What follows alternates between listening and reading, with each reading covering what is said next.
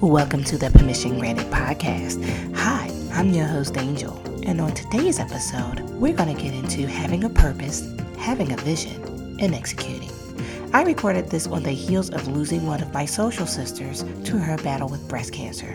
Little did I know the next day we would lose our family matriarch, my beloved grandmother. So without further delay, let's get started. I stand here walking and reflecting. I'm at the water. There's a beautiful municipal park here in the town of Quantico. And I'm reflecting on life, living life, and resetting myself to make sure I put energy into things that deserve the energy. Last Friday night, I lost a, a dear, a dear friend. She was someone I didn't know long. We were always in the same places one of the eight trips I took to Minneapolis or some friend celebration around the country to include um, Kentucky. And she had lost her battle with cancer. It really um, just got me back into my mindset of, of living life. You know, I have a favorite artist, and one of the songs that really helped me transition past the pain of losing another very special person to me was a song called Live Life. And in it, one of the one of the lines goes, one of the verses go, you act like you want to make it, but deep down you know you fake it. You need to step outside your comfort zone, live life. How many times have you come across people who aren't living their best life? They aren't living their optimum life. They're just existing when you should be not just alive, but you should live so you can thrive. And it's not just a catchphrase, it's not just a cute hashtag, it's a mantra. You know, um, in the throes and the depths of my despair three years ago, uh, to the day, really, June, June 8th, but the tragedy happened on June 7th. I didn't find out about it until June 8th it was just dark and painful and you know more so it just illuminated and uh, magnified the pain of losing so many others.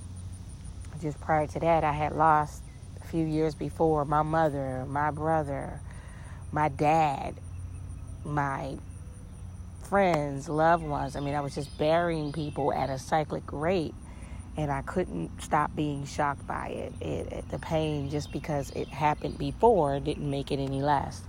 And then when this thing happened, quite tragically and unexpectedly, I knew that my normal coping mechanism just wasn't going to work. My body was on the verge of just giving out because it's just so much, but so much stress the body can handle. And I made a decision to to live optimally and not when it was right, the best timing, or whatever.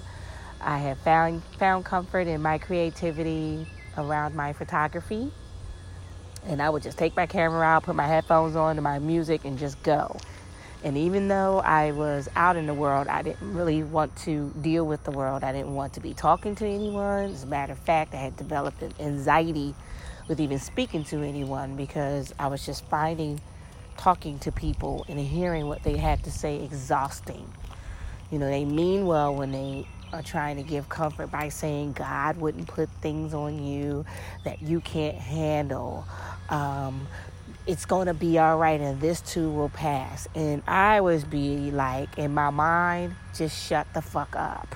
You don't get to tell me how I should feel. You don't get to tell me how I should react. You are not me and I matter to me. So, what I had to do was ensure that I had a group of people in my tribe who understood that. And sometimes just being there is enough. You don't have to say anything, you don't have to do anything, but just be there. And you, you do notice, I do notice when people don't answer the phone, they don't answer your texts or calls, they say they're going to be there and they aren't. And I literally just saw somebody today today who actually called me and shared with me the untimely death of my loved one. And he literally put his head down like he didn't see me. And I'm like, you know what? After dealing with calling and not really getting an answer back. I had made the decision a couple years ago to pull away, like I'm done. And when I saw him, he looked away, I looked away. And it was just a constant reminder that people do come in your life for a season, and those who are who are meant to stay for the long haul will be there, and those who aren't won't. And I'm good with it. I made a conscious decision to surround myself with people who their hearts were open and they were a different energy that I wasn't used to being around and it forced me to get out of my comfort zone and open up because I couldn't survive being closed off like I was accustomed to and just marching on and putting my best foot forward. That is a recipe for isolation, depression, anxiety, and ultimately feeling like you're all alone in the world. Um, and luckily, I had a benevolent force wash over me that, that, that really lifted me out and gave me my wings and allowed me to get out in the world. And we all have a soundtrack. And I am super, super, super, super thankful that I, I met songs that, that spoke to where I was in life then and where I continue to be now. Is in that critical 30 days that I took a leave of absence from work I worked on healing myself. I put my team in place. I saw my grief counselor, who was my therapist. She always has a standing appointment for me. I I started doing. I got back into my yoga practice. I took hot yoga for the first time. I had always wanted to and just never made time for it, and it was just amazing. I I went out on nature walks and I got out of the house and breathed fresh air. I don't care how hot it was. I sweated. And uh, ultimately, I just decided, you know what? It's time for me to, to stop waiting and planning and plotting for the best time. I decided that I really needed to be in a job that was going to fulfill me. And I decided to pursue my photography full time. I resigned from my job at the end of the year. I enrolled in photography school, packed my stuff up, and I drove out to my beloved California, to LA and I spent two term two a whole year there, which were two terms. And I will be back. It's just a matter of getting some things in place here for the family and living life.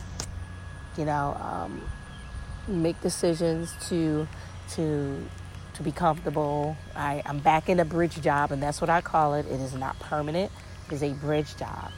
And I have had to get back in the saddle of sharing my energy in a space I don't want to be in but I also bask in the comfort of knowing I don't have financial issues, which I don't. I'm super comfortable like I used to be, and that's the trade off for now. Even if it's short term, it's worth it. You know, if it's a little more long term than anticipated, that's fine too because my whole family benefits from it and I don't have to worry. So, hashtag live life, hashtag live the life you love, hashtag have clarity and you will thrive instead of just exist in this thing we call life because it, it does go fast and it is really, really critical at this stage to not waste a second on doing something you don't want to do. Have a purpose, have a vision, and then execute. Well, my loves, this concludes our episode. Did anything resonate with you? Do you have something that you're passionate about? On the fence about pursuing? Well, on this podcast, permission's granted to go ahead and thrive. Be sure to like and share with your friends and hop on over to www.angelchestnut.com forward slash blog where you can find all of our latest blog posts and subscribe to our newsletter. We're also on social media where you can follow us at Angel Chestnut Studio. We are on Facebook and Instagram. Thank you for listening.